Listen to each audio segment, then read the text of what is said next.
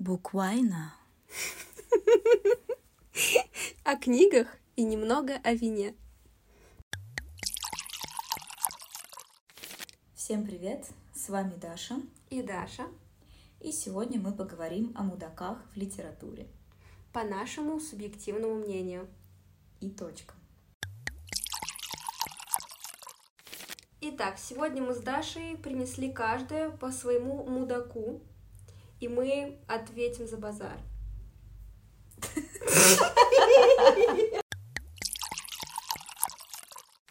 Ну вот, Даш, с тебя-то мы сегодня и начнем. Ох. Итак, кого же ты привела на скамейку подсудимых? Ну что ж, мой клиент — это Джеймс Таггарт из «Атлант расправил плечи». Айн Рэнд. Да, это она. Так, и в чем ты его обвиняешь? Я обвиняю его в том, что он самый настоящий мудак, вставляющий палки в колеса собственной сестре и семейному бизнесу из так называемых принципов и альтруизма. Наша честь не знакома с этой книгой, поэтому, пожалуйста, не могли бы вы поподробнее рассказать о данном случае? Конечно, сторона обвинения с большим удовольствием расскажет о том, почему же этот персонаж настолько мудак. Начнем, пожалуй, с описания обвиняемого. Здесь я приведу цитату. Джеймс Таггарт сидел за столом. Он казался человеком, уже приближающимся к 50 годам. Создавалось впечатление, что, миновав период молодости, он вступил в зрелый возраст прямо из юности. У него был небольшой капризный рот, высокий лысеющий лоб, который облепляли жидкие волоски. В его осанке была какая-то вялость и расслабленность, противоречащая контурам высокого стройного тела, элегантность которого требовала уверенности аристократа, а преобразилась в неуклюжесть деревенщины. У него было мягкое, бледное лицо и блеклые затуманенные глаза, взгляд которых неторопливо блуждал вокруг, переходя с предмета на предмет, не останавливаясь на них. Он выглядел уставшим и болезненным. Ему было 39 лет. Так, ну Айн Рэнд здесь уже своим описанием намекает на то, что данный человек какой-то немножко мерзкий, гаденький такой. Гаденький, да, он гаденький. Вот отличное слово к описанию этого персонажа. Слово «мудак» — это слово, которое означает какого-то прям вот крупного мудака. Ну, это слово еще, которого надо заслужить. Да, это нужно заслужить. А вот Джеймс... Вы объявляетесь неуважением к суду. Вы привели не мудака, вы привели человека, который даже недостоин звания мудака. Каюсь, Ваша честь, каюсь. Но поскольку мы уже начали это дело, нам придется его закончить. Нам придется, да, закончить. Налоги плачены. Да. Пошлина тоже уже внесена, так что придется продолжить. Я, как сторона обвинения, должна доказать, что он не просто мерзкий типчик, но он мудила. Окей, теперь ваша задача заключается еще и в том, чтобы доказать, что все-таки он действительно имеет вот этот стержень мудака внутри себя. Да, я постараюсь очень постараюсь справиться с этой задачей. Я обещаю, Ваша честь. Что ж, тогда начнем. Приступим к выступлению стороны обвинения. По внешности понятно, что, да, персонаж не представляет собой приятного человека. Это человек, который на секундочку выглядит на 50 лет, но ему на самом деле 39. Как бы 10 лет он выглядит старше, это не 2 года и не 3, это 10 лет. Что же он такое делает, что он так выглядит ужасно? Может быть, он очень много работает? Нет, он не очень много работает. Что же такое происходит с ним? Он страдает. Он страдает, как настоящий философ. Потому что, по его мнению, человек не должен быть счастливым. Настоящий благодетельный человек всегда несчастен. И только после этого он отправится в рай. А деньги зарабатывать может любой жулик. Поэтому он не зарабатывает деньги. Он мешает всем заработать. В этом обвиняется Джеймс Таггарт, в том, что он мешает зарабатывать деньги. Ну, давай вот здесь немножко остановимся и обсудим. Насколько я знаю творчество и позицию самой Айн Рэнд, это писательница, которая написала данное произведение. Кстати, для тех, кто не знал, она родилась в России, в Советском Союзе, и она переехала туда, в Америку, и стала там уже писательницей. Да. То есть, поэтому можем сказать, что Айн Рэнд, она наша. Да, она наша вот соотечественница. Да, наша соотечественница, она выросла на этих землях. Да, так вот, вернемся к ее позиции. И насколько я помню про ее позицию, это то, что должен быть здоровый эгоизм. И что эгоизм — это добродетель.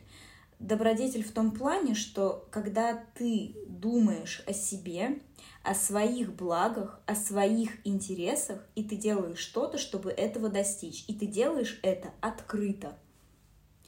А не как некоторые, которые под маской альтруизма скрывают, в принципе, все то же самое.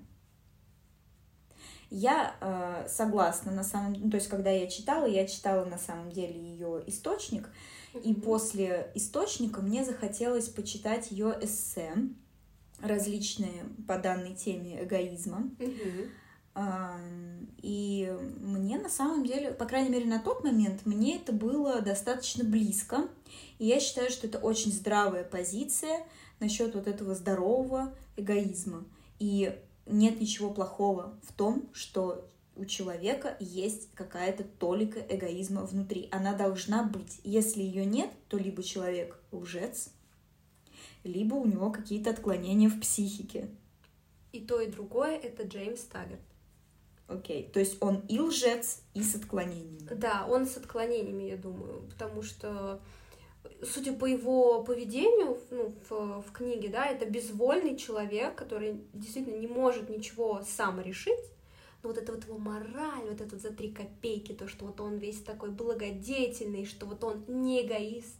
Да, и вот ты правильно сказала, да, то есть у Айн Рэнд, я так полагаю, что как бы вот это вот ее доктрина, как бы, да, вот эти вот ее мысли, ее эссе, это вот прям вот, как бы основа для всех ее произведений, насколько я так понимаю, да, потому что ты читала источник, я читала «Атлант расправил плечи», и мысли и лейтмотив один и тот же, и как бы здесь идет, я сейчас немножко в этапе разочарования всех вот этих антиутопий, потому что они слишком утрированы.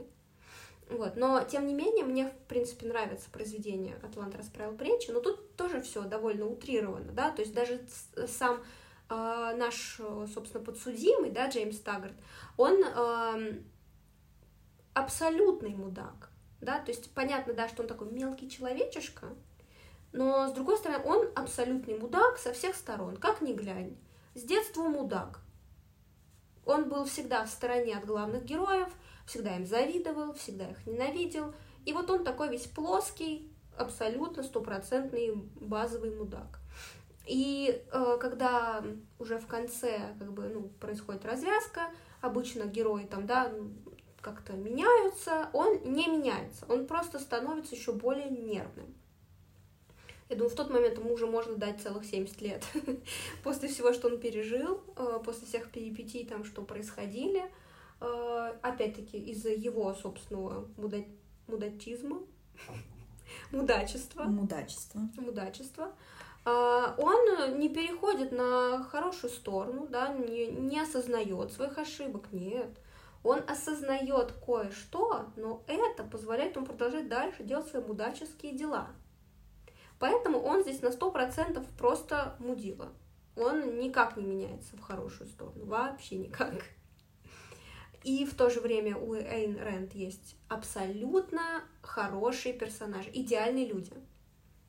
То есть это здесь идет противоборство идеального и, соответственно, вот низменного такого ханжей, кого и представляет Джеймс Таггарт. Таггарт или Таггарт по разным переводам, он как-то по-разному озвучивается. Таггарт или Таггарт. Можете ли вы привести какие-то конкретные примеры его мудачества? Да, примеров его мудачества у меня очень много. Начнем с того, что ему в наследство досталась огромная компания по железным дорогам. Его компания снабжала всю страну, и не только его страну, да, Америку, условно говоря, но и ближайшие страны железной дорогой. Эта компания имеет очень древние корни, очень длинную красивую историю, которую он решил просрать, потому что мораль. И он заработал, собственно, свой титул главного, да, президента этой компании только из-за того, что он сын. То есть ему передали этот титул просто, что он сын. А его сестра остается как бы, ну, ни с чем, то есть она как бы сбоку, но она все понимает, она умеет управлять людьми, она знает все о дороге, он не знает ничего. Он учил в университете философию, изучал там какие-то высшие науки и считает, что человек — это просто низменное создание, и деньги зарабатывать не нужно. И вот такой человек садится на, скажем так, трон, да, компании, огромной компании, от которой зависит судьба очень многих людей. Если компания не будет делать перевозки, если она не будет транспортировать товар людей, соответственно, кто-то разорится, кто-то вообще окажется на улице, кто-то останется без еды. Железные пути в тот момент очень важный ресурс. Это единственные пути сообщения фактически, которые позволяют передавать товары, услуги и все прочее. И, соответственно, во главе компании оказывается вот этот Джеймс Таггарт, который считает, что нельзя полностью контролировать рынок, что нужно давать право поучаствовать, так скажем, да, другим компаниям, что это справедливо, что все должны соперничать, да, между собой, должна быть конкуренция. И якобы им движет какой-то вот добрый мотив. И, по сути, это вот, ну, если послушать, да, со стороны, то это правильно, да, то есть когда есть большая корпорация зла, да, которая охватила просто все сферы и убивает своих конкурентов. По сути, это плохо. Ну, мы все как бы говорим о том, что это плохо. И Джеймс Таггарт говорит, что это плохо, но когда говорит об этом он, просто хочется дать по роже. Я не знаю, почему. Он настолько это мерзко все рассказывает, да, что вот, ну, там, альтруизм, бла-бла-бла, что надо помогать другим. И у него много связей. Он и его там кабинетные крысы, друзья, они собираются в самых просто богатых, самых дорогих барах вообще города, чтобы обсудить такие вопросы, как плохо зарабатывать много денег, как плохо быть богатым, и как нужно лишить богатых людей денег во благо другим. Вот у меня такой вопрос. Угу. Вот эти люди, с которыми он собирается, они сами что имеют за душой? У них очень много денег. Так. Это самые влиятельные люди страны. Это государственные чиновники. Это владельцы других крупных компаний. Они образуют собой какой-то альянс такой людей, которые решают, что дальше будет в будущем страны. И они делают реформу. Я не помню точно, как она называется, но это реформа, которая как раз-таки позволяет конкуренцию. Вот они там в баре посидели, покумекали, они там еще и этих официантов там с грязью смешали. Правильно ли я понимаю, что при этом они готовы расстаться со своими кровными? Или все-таки не готовы? Нет, они не готовы. Они любят богатство. А наш подсудимый готов расстаться с деньгами? Нет. Тоже не готов? Нет, он не готов. Он весь в своем богатстве просто окутан как в шелка. Но самое забавное, что он это не воспринимает как что-то отдельно от него. То есть он считает, что вот это все богатство, это как бы его часть, да, и он не может этого лишиться. Это его по праву. И лишь если кто-то и будет лишаться богатства, только не он, а кто-то другой. Те самые, кто сами зарабатывает эти деньги своим собственным трудом, отбирая хлеб у других. А он ни у кого хлеб не отбирает. Он просто сидит и ни черта не делает. А деньги есть. И еще возникает вопрос о том, как он проводит свой досуг. Досуг. Про досуг Джеймса говорится довольно мало, потому что он не взят в разрез как обычный человек, да, то есть обычно его показывают в кабинете, как кабинетную крысу, и лишь изредка он ходит в бары с этими вот людьми, и опять-таки он там как бы не просто отдыхает, он там вершит судьбы, он приводит страну к краху, и его друзья приводят страну к краху, и к концу третьей книги, третьей части, благодаря их реформам, я сейчас делаю большие кавычки, вся страна находится просто в состоянии полного развала. Вот, и поэтому про его досуг не особо что-то и говорят. Но я могу рассказать анекдот. Анекдот из жизни Джеймса. Анекдотик, значит.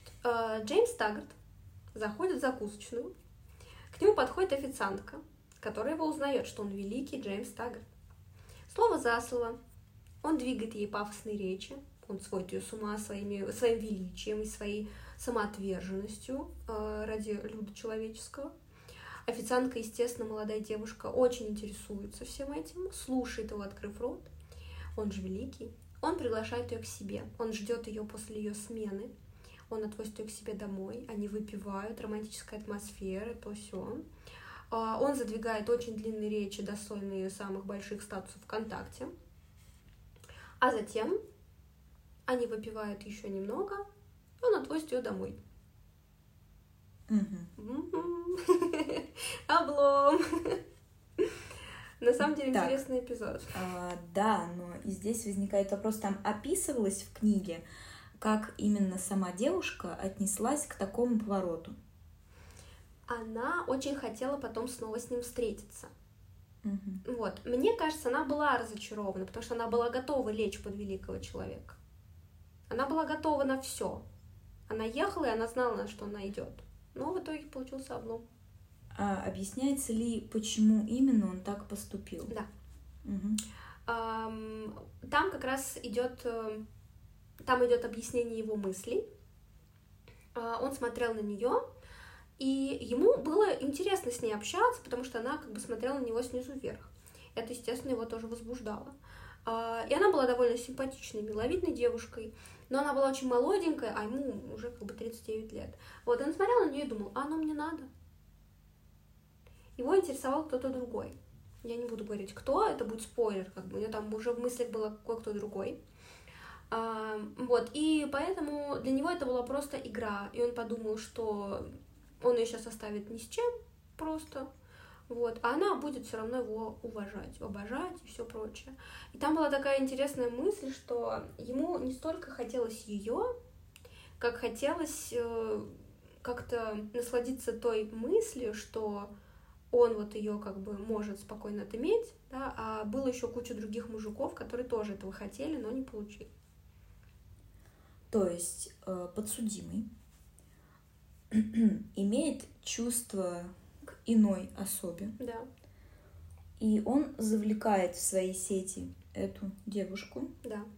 Но лишь с целью самоутвердиться. Да. При этом не доводя ничего до конца. Да, он ничего не довел до конца. Вообще ничего. Вообще. И реформу свою. Ну, там, да, там. Ну, с реформами там сложнее, чем с девушкой, конечно. Неоднозначный результат. Угу.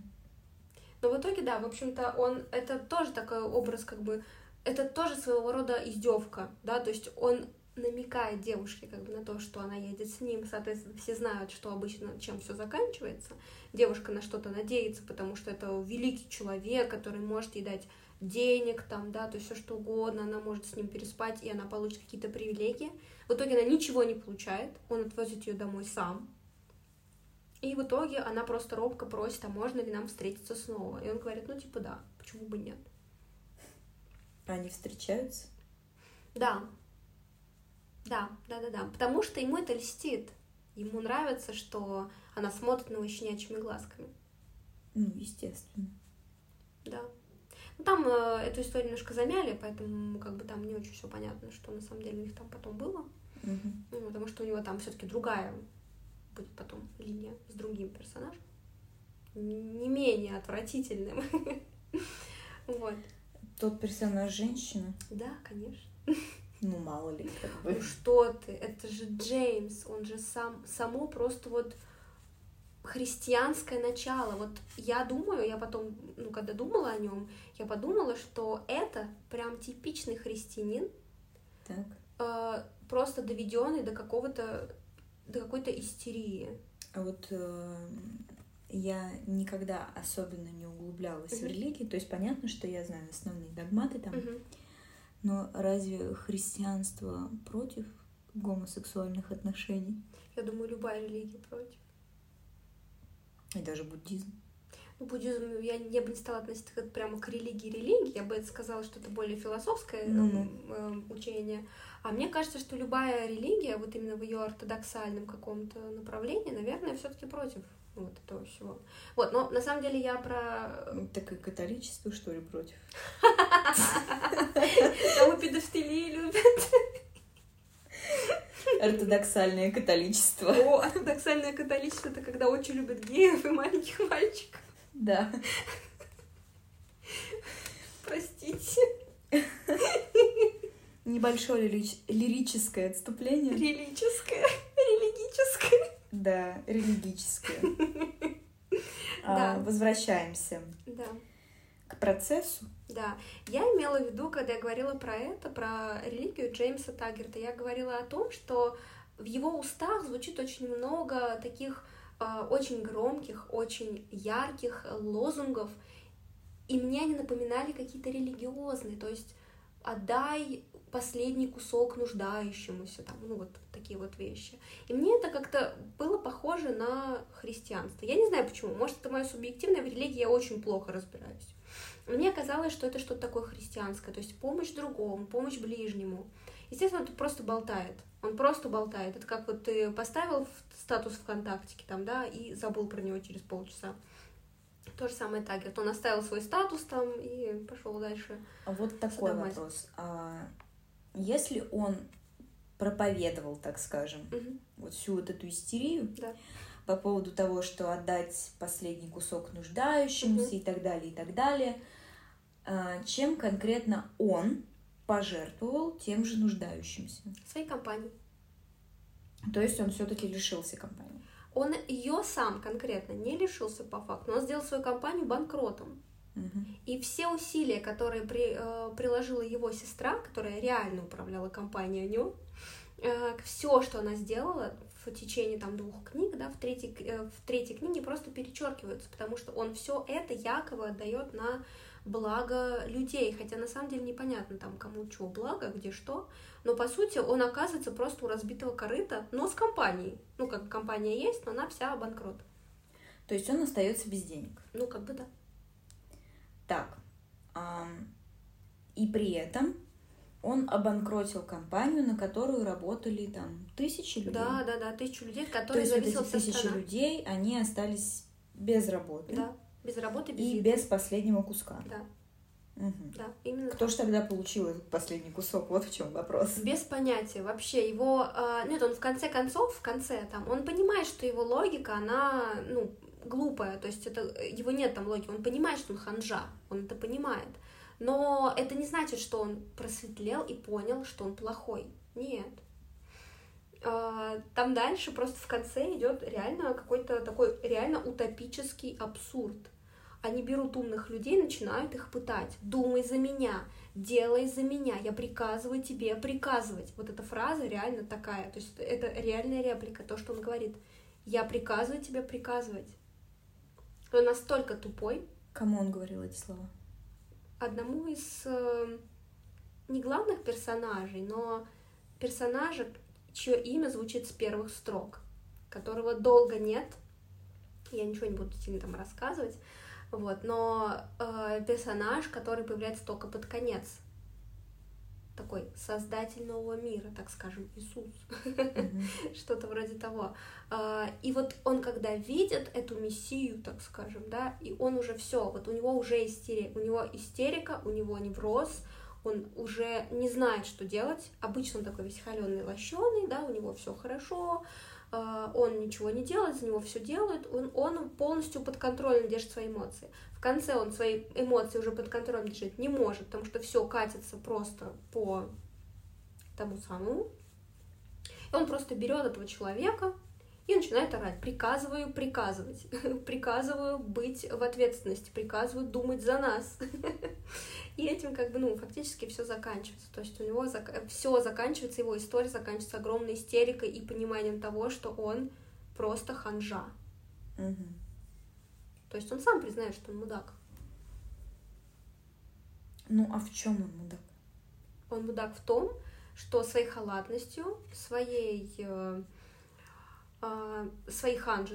ханжеством он обрекает других людей на потерю денег, крова, пищи и вообще своей жизни, фактически своей работы, всего, что есть, только ради его собственных фальшивых представлений о жизни, о своих фальшивых идеалах.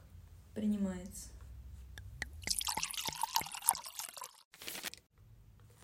Также, Ваша честь, хотелось бы поделиться своими собственными впечатлениями о данном персонаже. Как я уже говорила, этот персонаж, он противопоставляется персонажам, которые делают деньги. Этот же персонаж не делает вообще ничего. И он у меня вызывал впечатление такого очень неудобного шефа, который всегда вставляет палки в колеса и не дает прогрессировать. И пока я читала книгу и переживала главным героям за то, как они стараются, как они, несмотря на то, что они эгоисты и признают это, они все равно стараются на благо всему городу, всей стране. Как этот Джеймс, он просто все рушит, он рушит все усилия, он рушит все добрые какие-то помыслы этих героев. И мои ощущения были, я просто в некоторые моменты закрывала книгу и чувствовала, насколько меня охватывает злость. Он не совершил никаких преступлений с точки зрения юриспруденции, но он просто настолько своей халатностью, своей бесхребетностью портил абсолютно все, что только делали хорошие, умные люди, что просто какое-то бессилие чувствуешь вместе с героями, потому что ты строил эти замки, и кто-то берет и их рушит просто из-за того, что мне кажется, что вы слишком много зарабатываете денег. И мне кажется, что такие люди, они действительно существуют, они реальны вполне. Это люди, которые не имеют никакого таланта, не имеют никаких каких-то амбиций, просто нужны деньги. И они в этом, в принципе, не хотят признаваться. Они просто сидят на тепленьком местечке и своей бездарностью и тупостью рушат абсолютно все. И мне кажется, что таких примеров на самом деле очень много. Цитировать мы, конечно, и кого-то называть не будем, но я думаю, что такое происходит повсеместно, и от этого очень многое страдает. Страдает от халатности и страдает от того, что кто-то просто взял и по наследству получил какое-то теплое местечко. Или по блату. И от этого становится еще более как-то больше горечи на душе от того, что просто у тебя есть свои идеи, у тебя есть какие-то великие идеалы, и ты хочешь реально, да, ты хочешь заработать денег, но ты хочешь помочь еще также обществу в любом случае, но тебе просто мешают. И тебе говорят: вот, так нельзя, мораль, философия, религия, бла-бла-бла, так нельзя, и все. И все твои старания просто стираются одним мановением руки, одной посиделкой в баре, и все твои усилия просто не существуют. Все, ты просто ничего не делал. Все, что ты сделал, точнее, все обращается в пыль. Вот наша честь возмущена. Мы все возмущены, мы все ужасно возмущены. Я сейчас сорвусь. Так что Джеймс Таггарт, несмотря на то, что он не сделал ничего в действительности ужасного, противозаконного, да, он просто пилил сук, на котором сидит очень долго, а потом этот сук упал, и он придавил кого-то еще. Их придавил кого-то еще, придавил очень много людей, придавил ближайшие дома. А этот человек, который пилил сук, он вытащил себя, собственно, да, своими усилиями из этого сука и стал обвинять всех других в том, что произошел этот крах. И ты просто берешь, хватаешь себя за голову и думаешь, какого черта происходит. И так всю книгу. Всю книгу ты чувствуешь, каждая сцена, связанная с этим персонажем, вызывает ужасный дискомфорт.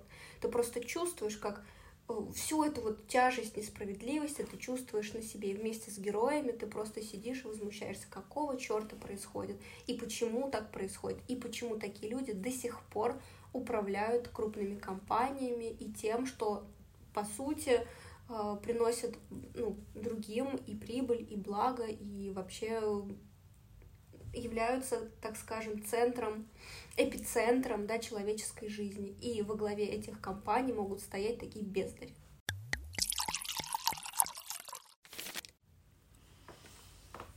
Итак, наша честь готова обратить внимание на вещественные доказательства. Хорошо, Ваша честь. Я готов предоставить великий цитатник Джеймса Таггарта или Таггарта. Итак, цитатник. Наша честь потянулась за вином, готовясь к такому торжественному событию. О да, Ваша честь, приготовьтесь. Итак, это будет список коротких цитат из речений Джеймса Таггарта в течение его жизни. На мой взгляд, в жизни есть занятие поважнее, чем делать деньги. Джеймс Таггарт о деньгах. Джеймс Таггарт немножечко признал свою вину. Джеймс Таггарт вступил в приемную кабинета Дагни, это его сестра, кстати, еще сохраняя известную долю той уверенности, которую полчаса назад ощущал в баре в обществе своих приятелей. Однако, когда он открыл дверь, уверенность эта испарилась сама собой. И к столу сестры он подходил уже как нашкодивший ребенок, ожидающий наказания, память о котором сохранится на многие годы. Франциско смеялся потому, что видел за повседневностью нечто более великое. Джеймс же смеялся потому, что не хотел, чтобы нечто великое существовало. Ваша честь, это очень вещественное доказательство его мудачества, я думаю. Также стоит, Ваша честь, учесть один диалог, который произошел еще в его юности. Он подошел к своему другу детства, когда тот начал учиться в университете, с очередной цитатой ВКонтакте. «По-моему, теперь, когда ты достиг студенческого возраста, тебе пора научиться хоть бы каким-нибудь идеалам. Настала пора знать об эгоизме и жадности, подумать об ответственности перед обществом, потому что, на мой взгляд, все те миллионы, которые ты унаследуешь, не могут служить для удовлетворения твоих потребностей. Они доверены тебе ради неимущих и обездоленных. И человек, который не осознает это, является наиболее низменным среди всех людей». Еще одна великая цитата из цитатника Джеймса Таггарта. А по какому праву она считает себя безупречной? И кто вообще вправе назвать себя безупречным? Никто. Я скажу тебе, кое-что скажу. Признаком добродетели является отсутствие счастья. Если человек несчастен, несчастен реально, по-настоящему, это значит, что он принадлежит к числу высших созданий, обитающих среди людей. А вот это уже действительно дает христианством, потому что чем больше ты страдаешь, тем лучше. Да. Ну разве не мудак, ребят? Ну разве он не мудак? Ваша честь. Что же вы скажете? Я напоминаю обвинению, что мы сейчас находимся на суде присяжных заседателей, коими являются наши великолепные слушатели. Да. И поэтому решение остается за ними. Да. Надеюсь, каждый выполнит свой слушательский долг. Да, потому что от вас зависит судьба Джеймса Таггарта. Мудак или не мудак? Вот в чем вопрос.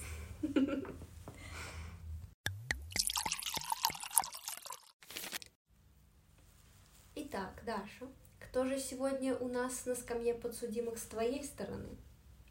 А с моей стороны Клайд Грифитс. Расскажите немного о вашем подопечном. Мой подопечный является персонажем, созданным Теодором Драйзером в его произведении «Американская трагедия». В чем же обвиняется наш персонаж? Я бы хотела начать с его истории в целом, потому что вся его история — это, в принципе, хорошо построенное обвинение. Угу. Разрешаю. Сначала расскажу о своем взгляде на Клайда. Итак, Клайд — это типичный слизняк и нытик. Но он хорош собой. То есть выглядит он прилично очень. Но это, пожалуй, единственное его достоинство. Он не имеет никаких талантов, никаких особенных знаний, но стремится к богатству и красивой жизни. Родители Клайда – уличные проповедники.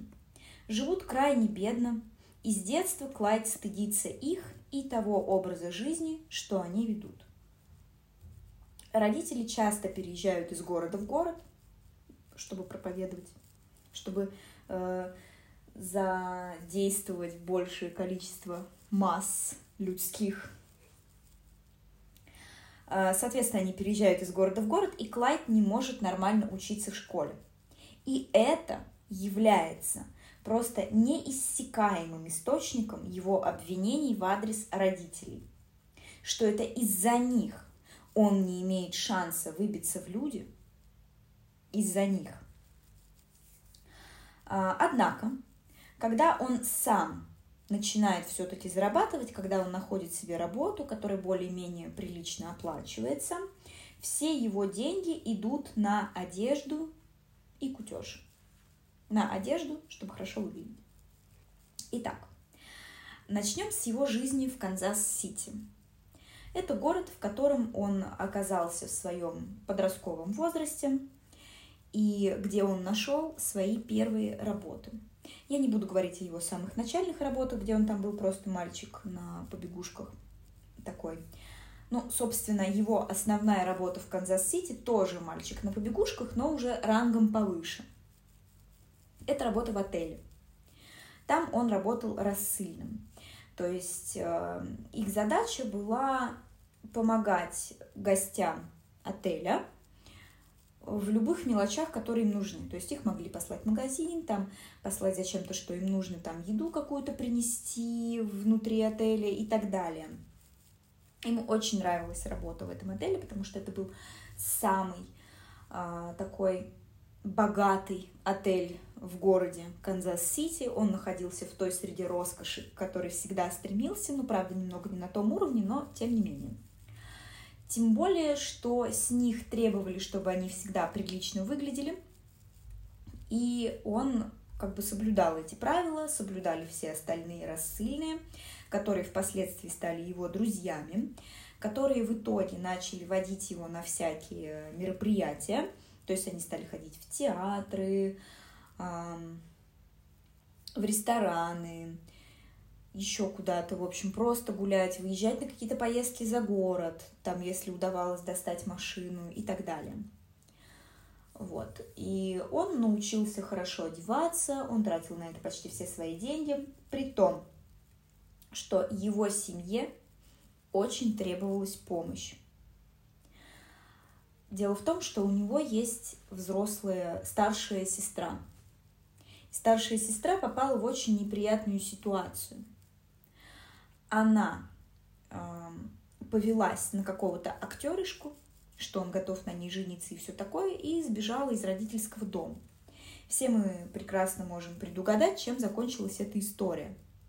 Она возвращается назад в Канзас-Сити, но уже не одна, а с плодом в своем чреве. Классика. Классика. Ну, Теодор Драйзер. Да.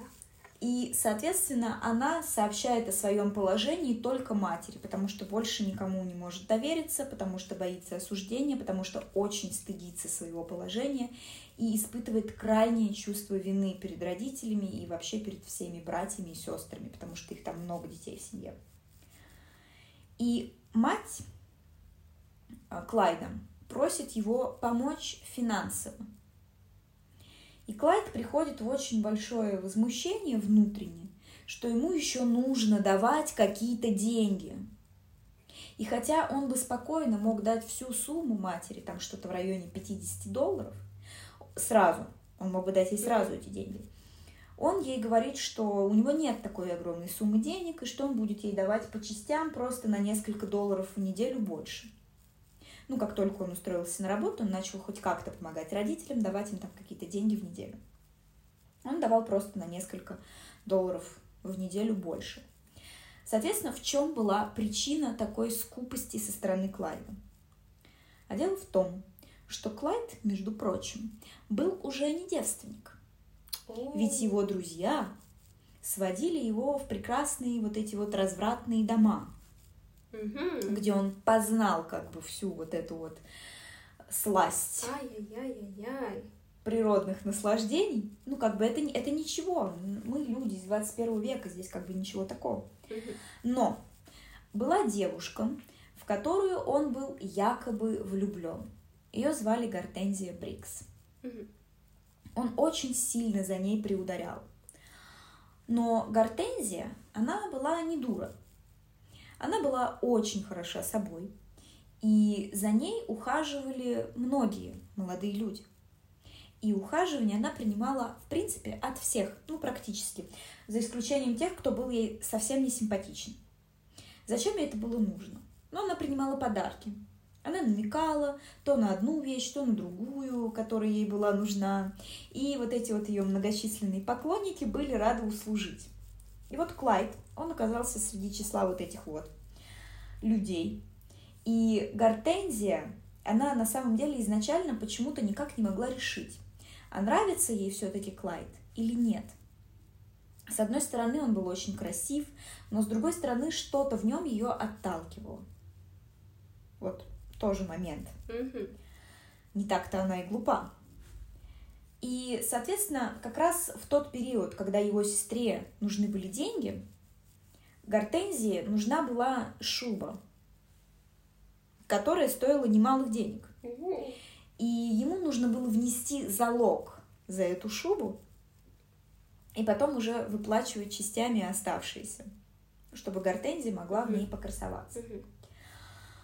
Ну, здесь как бы суть в чем? По поводу его любви. На самом деле, вот если прям читать, если видеть все его мысли, как он о ней рассуждает, о чем он конкретно мечтает, он мечтал не о Гортензии в таком высоком плане, он мечтал лишь о теле Гортензии. Заканчивается история тем, что один из их знакомых друзей без ведома хозяина берет его машину, пока хозяин куда-то отлучается из города по делам. Он берет эту машину на выходные, и они едут куда-то за город. Они берут с собой девушек, то есть там компания парней, они берут с собой девушек, они выезжают за город, там развлекаются и возвращаются в город. Единственное, что тем, кто работал как раз вот в отеле, им нужно было в этот день, когда они возвращались, еще и на работу попасть, в вечернюю смену. И они очень сильно торопились. А была зима, и дороги были скользкие. И в итоге в городе они сбивают девочку лет 11. Так, а вот это уже серьезно. За рулем не Клайд, но, тем не менее, Клайд находится в машине.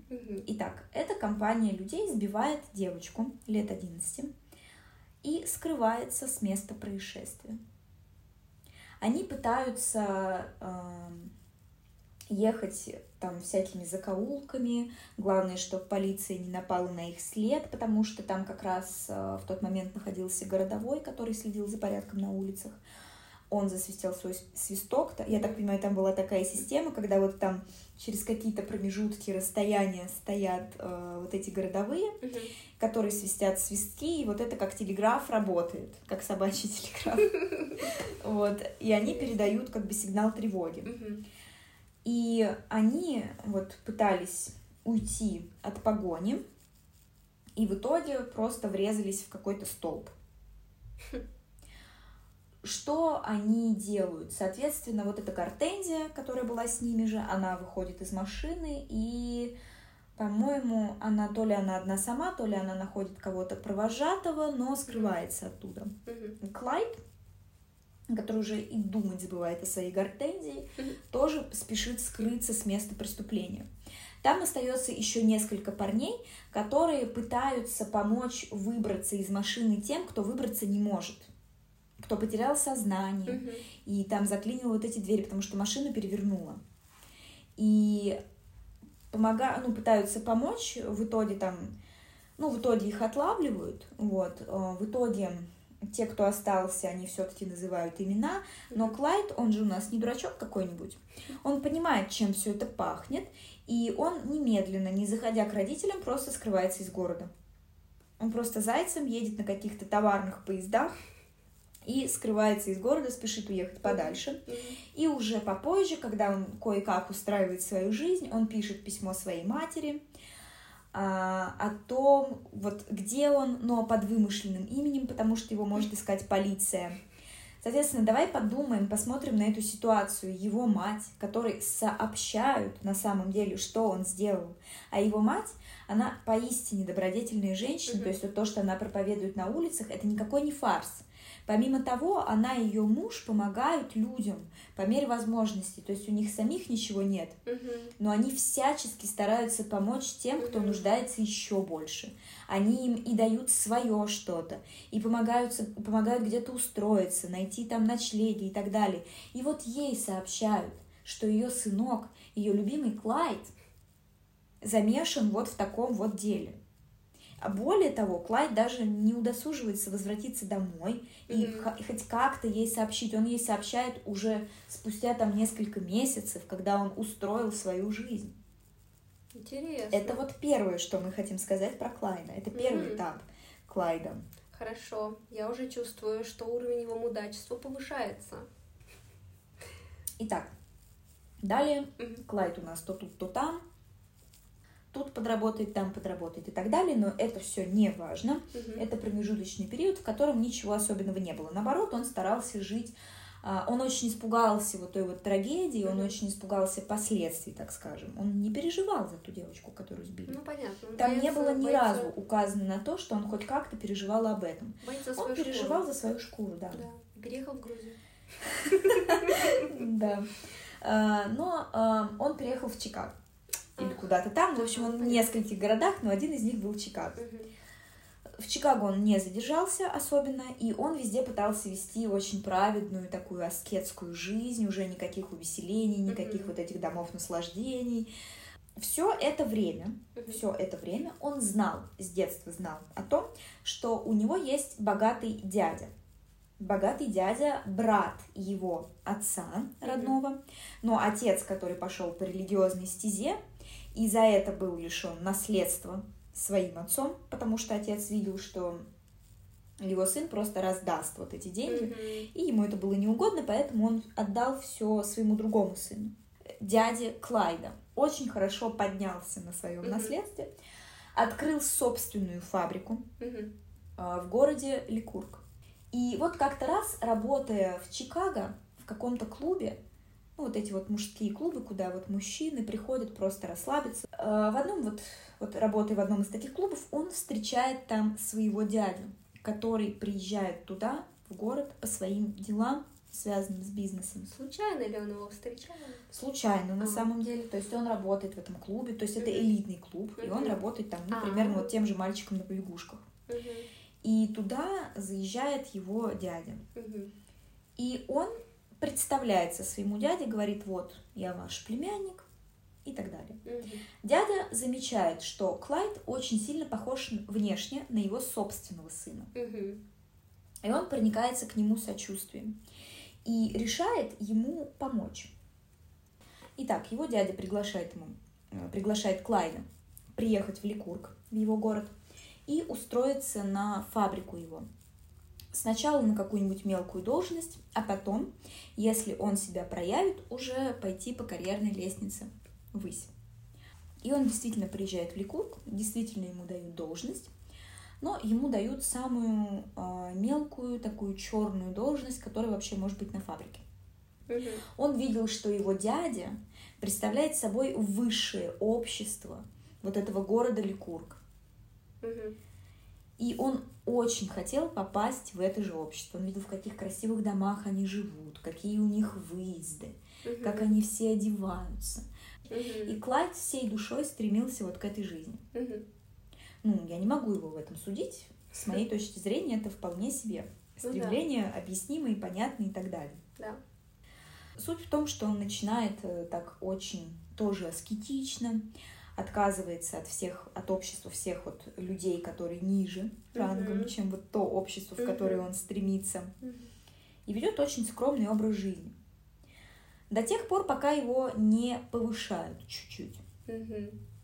Его назначают начальником одного из отделов. В этом отделе работают одни только девушки.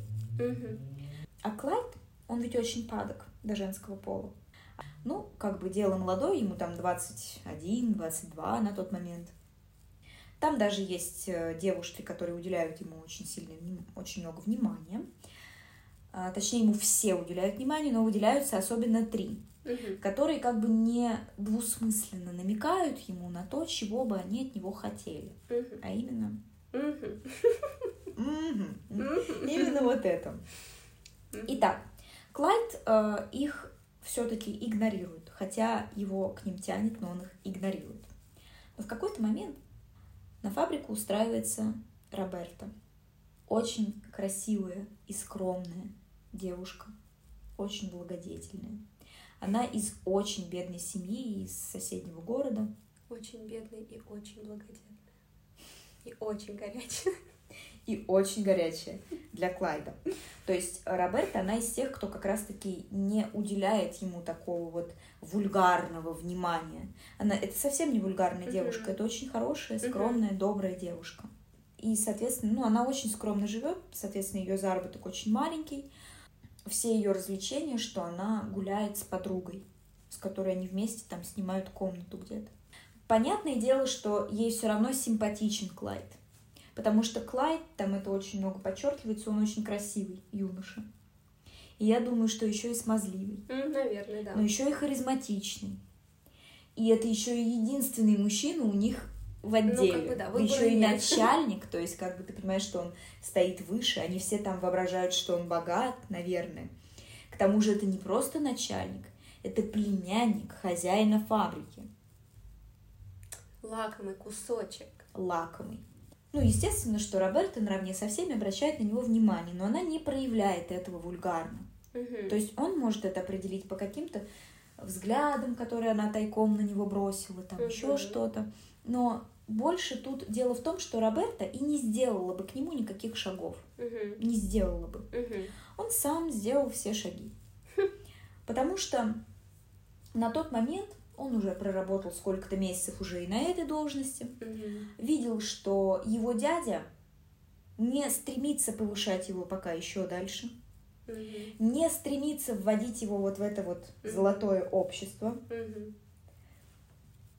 А Клайду очень хочется туда. И ему кажется, что все о нем забыли. Понимаешь? Бедный Клайд. И вот начнем с того, что опять виноваты родители. Ведь он не получил нужного образования. Теперь виноват дядя, ведь он забыл о нем. Бедняжка Клайд. А Клайд все свое свободное время вынужден слоняться где-то по улицам в одиночестве. Теперь давайте посмотрим. Клайд, который не получил образование, и винит в этом родителей. Да. Клайд, у которого довольно много свободного времени сейчас. Он мог бы подумать о том, как, что еще можно сделать на его должности, на фабрике, как можно продвинуться на другую. То есть его дядя ему ясно дал понять, что он никому ничего просто так давать не будет. Что если Клайд заслужит повышение, он ему его с радостью даст. То есть он ему просто дает шанс. Ну, да. Но ему дают только шанс. То есть он не может сидеть там нахлебником, на дяде и на фабрике. Но он, видимо, рассчитывал именно. То есть его дядя человек очень справедливый. И вместо того, чтобы прикладывать усилия, он просто ждет, что все ему дадут. Кого-то это напоминает в политике. Да, есть такие. Вот-вот. И он этого просто ждет. Соответственно, когда он видит, что никаких действий со стороны его дяди не предпринимается, Клайд начинает очень сильно сетовать на одиночество, в его голове возникают такие истеричные мысли: «Уеду назад в Чикаго, уеду к родителям, я здесь никому не нужен, ну и мне никто не нужен», и так далее. Да. Но тут появляется Роберта. Роберта такая симпатичная, такая милая девушка. Не буду говорить как, но он, в общем, с ней сближается. Как раз тот момент, когда он очень сильно жалуется на свое одиночество. Он сближается с Робертой, и сначала у них все очень невинно. То есть Роберта, она настолько наивна, что она верит, что Клайд на ней женится. Никакой секс она ему не предоставляет, ну то есть ничего такого, они гуляют там за ручку, причем в тайне, потому что ему, как начальнику отдела, нельзя встречаться с сотрудницами, это правило фабрики, это не он придумал, это действительно правило фабрики, что начальству нельзя встречаться с сотрудницами. Так. Они встречаются тайком, там, то на каких-то ярмарках в соседнем городе, то еще где, то на лодочках поедут покататься, и все это очень невинно, то есть они держатся за ручки и чмокаются в губки, и говорят о любви, просто мило. Гуляют, наслаждаются, то есть вот, и она этим довольна, ей не нужно больше на данном этапе, а Клайд с самого начала не был намерен жениться, он почему с ней сблизился? Потому что он был очень одинок и несчастен.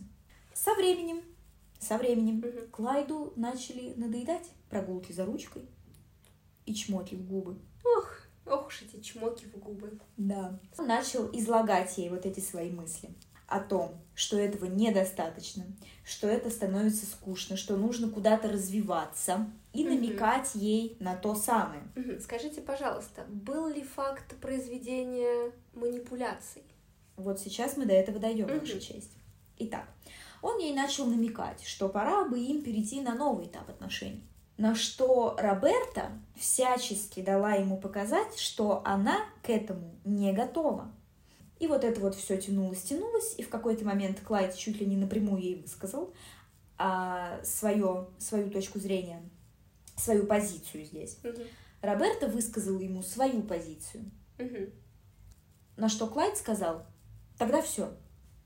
Развернулся и просто пошел. Он оставил бедную девушку плакать там под каким-то фонарем. Она звала его, он ни разу не обернулся к ней. Ваша честь, вы спрашивали про манипуляции. Да. Разве это не манипуляция? Это чистого вида манипуляция. Так вот, Роберта возвращается домой, а у нее тоже очень одинокая жизнь на самом деле. Помимо ее родителей у нее нет никого. Та подруга, с которой она проводила время, это так. Ну, то есть, просто знакомые даже, так скажем, они не были близки. Она успевает искренне полюбить Клайда, искренне. Она не то чтобы видит в нем что-то хорошее, начнем с этого, она просто проникается им. Это не то чтобы, это как мы это называем, это зависимость, это полная зависимость от человека. То есть вы хотите сказать, что все-таки эта Роберта была... девушкой, склонной к созависимым отношениям.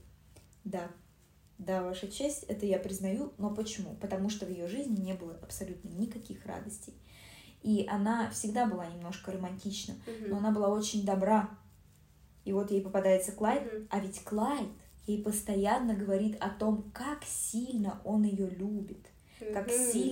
любит, это он неоднократно это повторяет, он повторяет это при каждой встрече. Там звучат фразы, что «ну если ты меня любишь, почему ты не можешь?» с его стороны. «Ведь я тебя так люблю, я готов. А почему ты не можешь? Ты что, меня не любишь?» Вот такой посыл там идет. И вот она возвращается, значит, после этой сцены с Клайдом, когда он от нее уходит под фонарем. И ею овладевает такое отчаяние, что она его потеряет навсегда, что больше не будет ее Клайда, что она останется одна, вот это вот самое главное. И на следующий день она решается на шаг, то есть она сдается, она ломается, она приходит на работу, как обычно, и она пишет ему записку на работе, что хочет его видеть этой ночью, что ей нужно с ним поговорить. И когда они встречаются на улице, она говорит ему, что готова отдаться, после чего они тайком проникают к ней в комнату. Ну, потому что она снимает комнату там в доме какой-то семьи. Ну, и все случается. Далее это начинает случаться регулярно, и, в принципе, Клайд доволен. Но вдруг случается следующее. Клайд, благодаря счастливому случаю, все-таки попадает в то общество, в которое он так стремился. А именно, однажды он идет по улице, и девушка, которую он встречал уже раньше, когда его единственный раз приглашали в гости к дяде, он встретил там некую Сондру Финчли, которая заходила к ним на 5 минуток в гости. И он был пленен ее красотой, но это было еще до Роберты, на самом деле, когда он увидел эту Сондру Финчли. Она тоже из высшего общества, из очень богатой семьи, еще богаче, чем его дядя. И вот он томился этой Сондрой, пока не встретил Роберту. На тот момент ему было слишком одиноко, напомню вам, что он все-таки связался с Робертой. Да, согреть свой холодный. Но и вдруг сердце. Как-то раз шел он по улице, а Сондра проезжала на машине. Сондра спутала Клайда с его двоюродным братом, потому что они были внешне похожи. И она остановила машину и предложила ему подвезти его. Просто из вежливости. А Клайд сначала очень сильно обрадовался, подбежал к этой машине, но потом он понял внутри себя, что, скорее всего, она ошиблась. Сондра уже и сама увидела, что она ошиблась. И он ей сказал, так, ну, вы, наверное, ошиблись, наверное, я не буду вас стеснять. А ей уже стало стыдно, что она вот так вот поступает. Поэтому она сказала, нет, давайте я вас подвезу. Все-таки. Убедила его в том, что она именно, что она поняла, что это он, что хотела его подвезти. Ну, в общем, она его подвезла. И за то время, пока они ехали в машине, вот эти вот несколько минут, она очень сильно прониклась к нему. Потому что он был очень вежливый. Было видно, что он в нее по уши влюблен просто. Что он не просто влюблен, что он ее боготворит. Что он возвел ее на пьедестал и готов все положить к ее ногам. Ее это очень польстило, и она решила ввести его в это общество. Ну, соответственно, Клайд на 7 небе от счастья, его приглашают то сюда на обед, то туда на обед, то сюда, значит, за город выехать, то там, то тут, и все прекрасно. При этом давайте заметим еще вот один момент. Клайд всю жизнь, он стремится попасть в это общество, всю свою жизнь.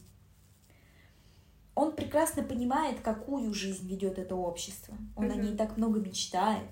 И вот он в итоге попадает в это общество и понимает, что они все гораздо более образованы, чем он.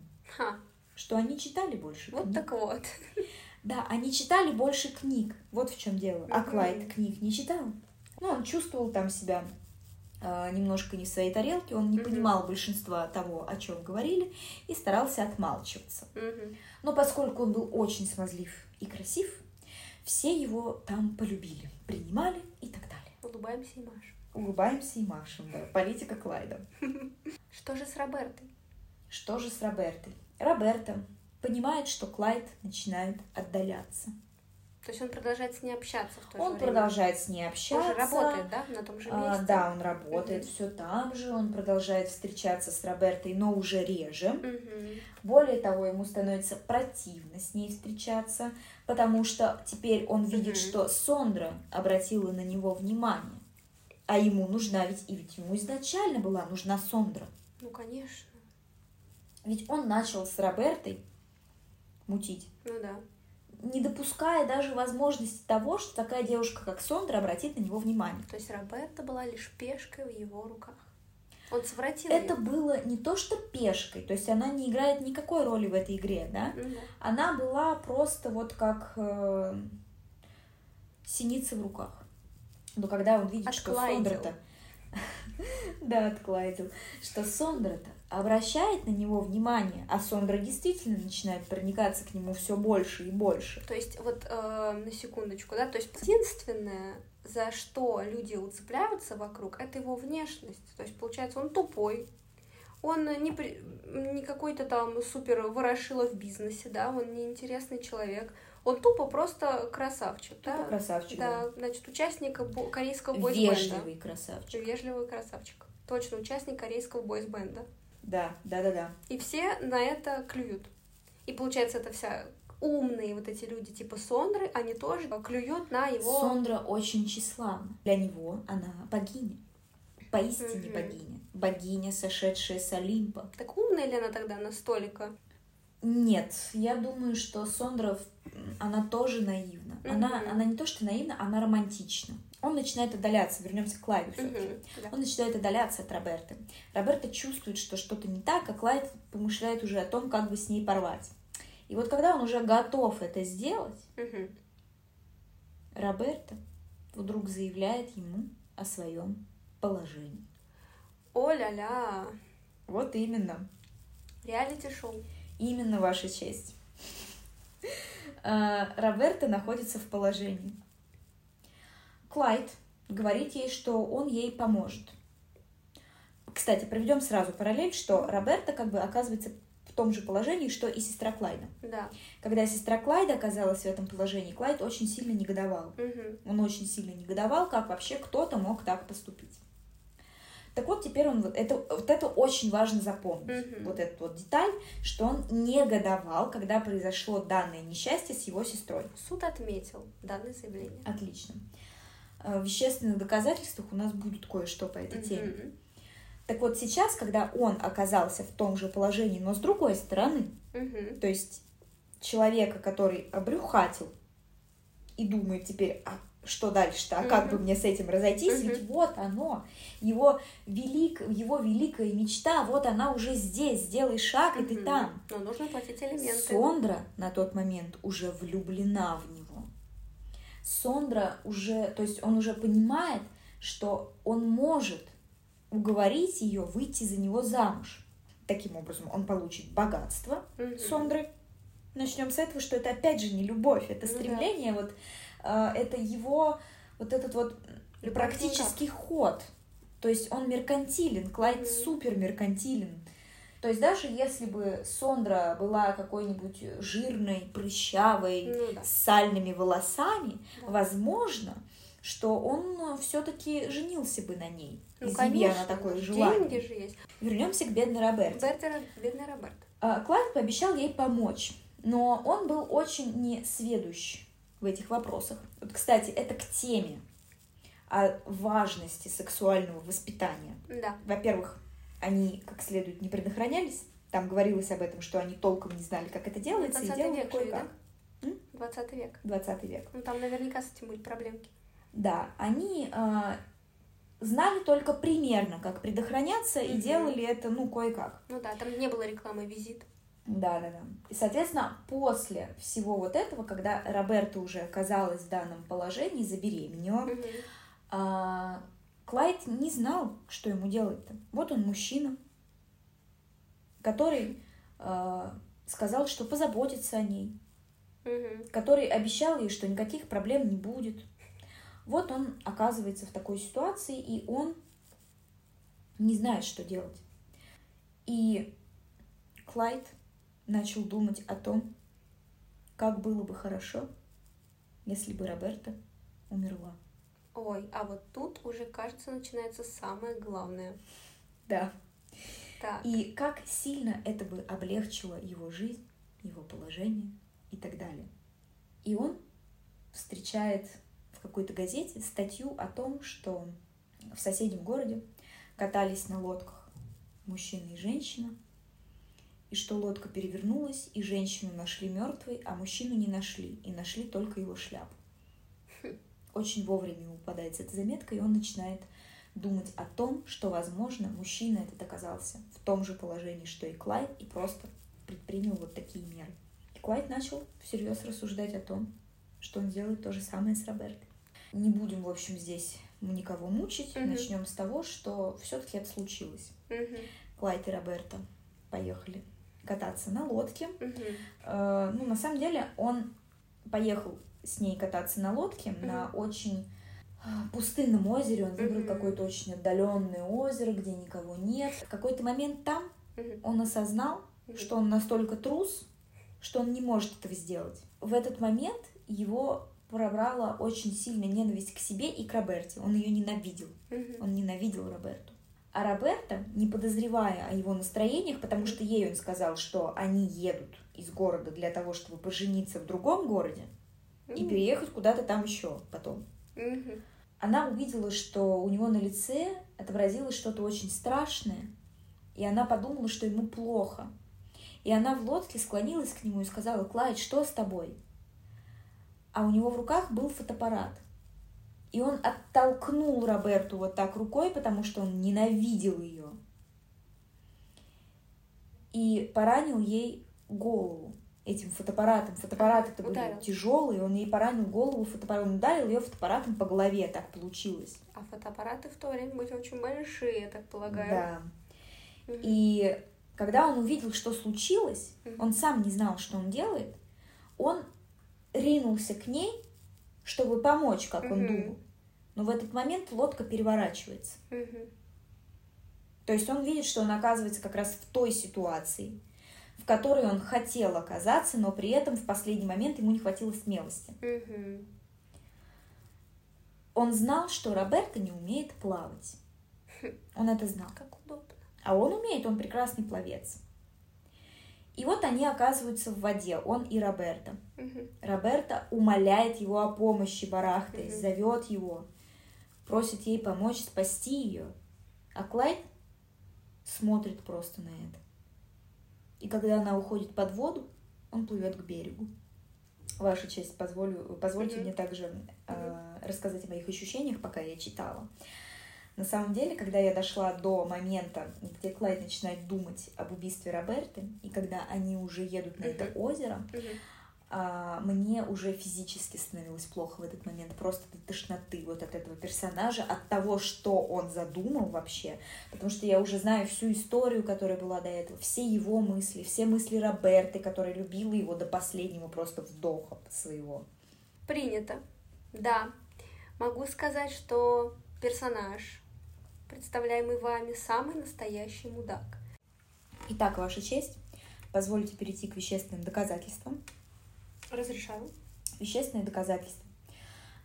Рассуждение Клайда о том, что Роберта хочет женить его на себе, то есть как он об этом рассуждал вообще, его отношение к этому. Никаких серьезных планов относительно Роберты, которые вот теперь, сейчас требуют, чтобы он на ней женился. Надо как-нибудь от нее отделаться, думал Клайд. И в то же время он болезненно и серьезно ощущал, что никогда еще за всю свою жизнь не был так близок к страшному несчастью.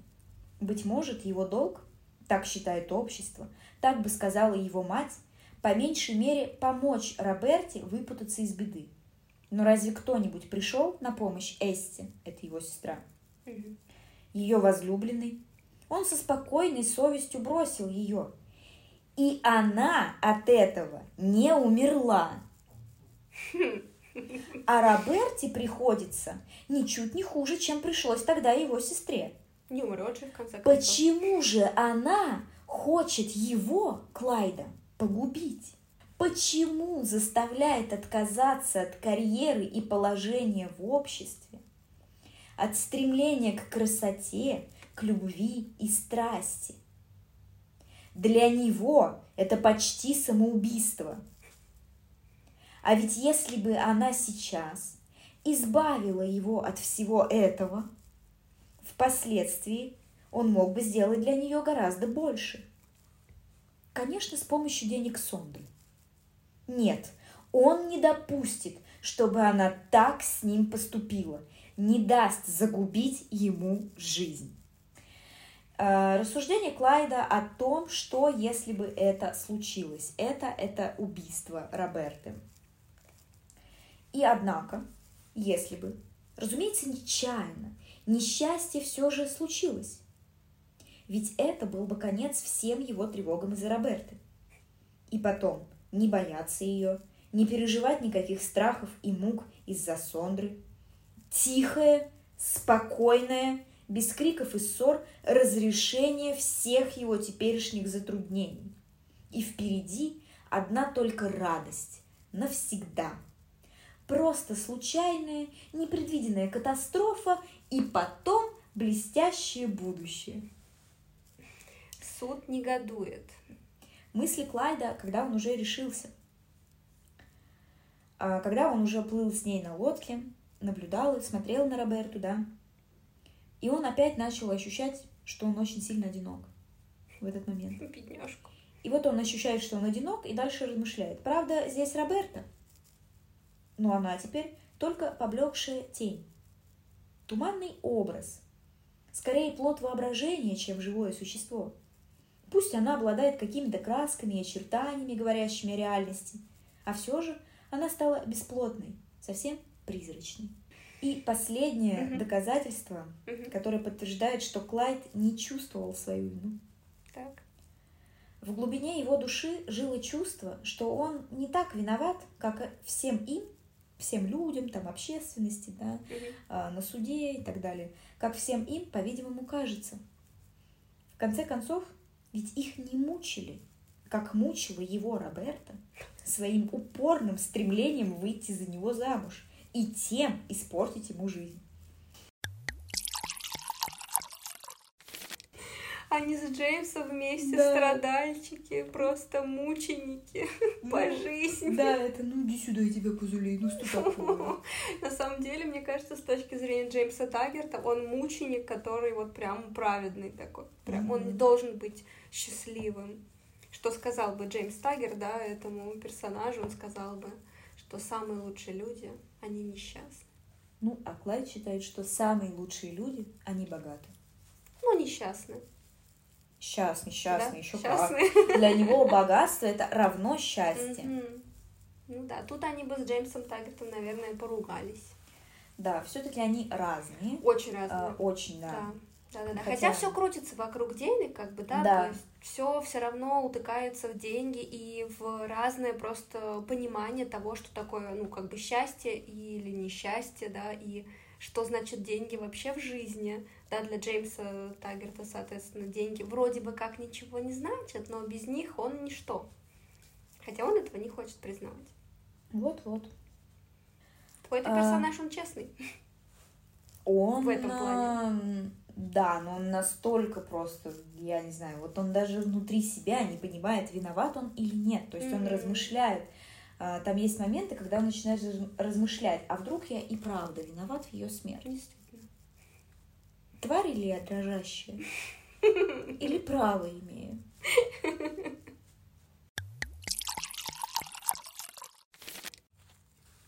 Ну и чтобы переварить весь этот ужас, который мы сегодня послушали, суд сегодня задабривал себя доброй бутылочкой красного сухого, которая называлась «Тени».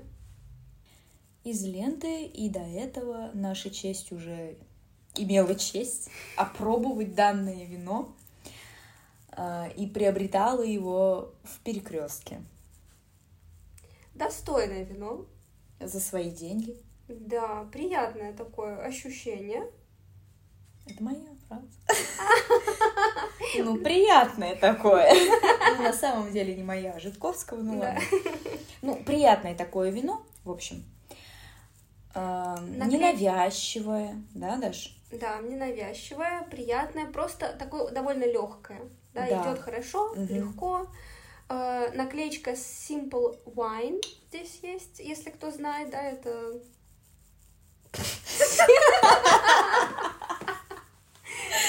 Чего? Над тем, как ты, рассуждая, ударила себя по очкам бутылкой. Опять ударила. Очень важно и очень ударила. Так, ладно. Также на бутылке есть наклеечка Simple Wine, что означает, что этот сайт, на котором сейчас можно посмотреть рейтинг вин, его одобрил, насколько я понимаю. То есть это вино одобрено этим сайтом и написано «Глоток хорошего настроения». Ну, это точно. Да, настроение хорошее нам точно обеспечили, особенно после того, что нам пришлось выслушать тут. Да, и учитывая, в каких ситуациях мы сейчас живем, точнее, в каких условиях мы все живем. да. условиях стресса, я имею в виду. Да. Плюс то, что мы сегодня обсуждали, это вино реально поднимает настроение. А уж если у вас все в принципе нормально, то это, наверное, дорога в рай. Да, бокал тинти. Да. Тини. Бокал тини, и все прекрасно. Да, да. Так что мы советуем, да? Одобрено.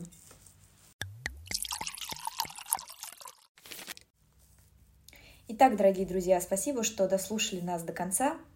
Мы вам очень благодарны. Ставьте сердечки в Яндекс.Мьюзик и ставьте нам... пишите отзывы в Apple подкастах.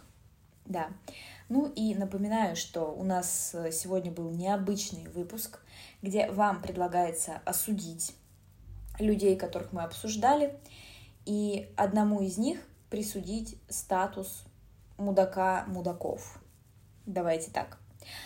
Также это будет не единственный выпуск с мудаками, они будут еще в будущем периодически появляться. Ну вот из этих двух давайте выберем. Очень ждем ваших отзывов. На этом мы закончим.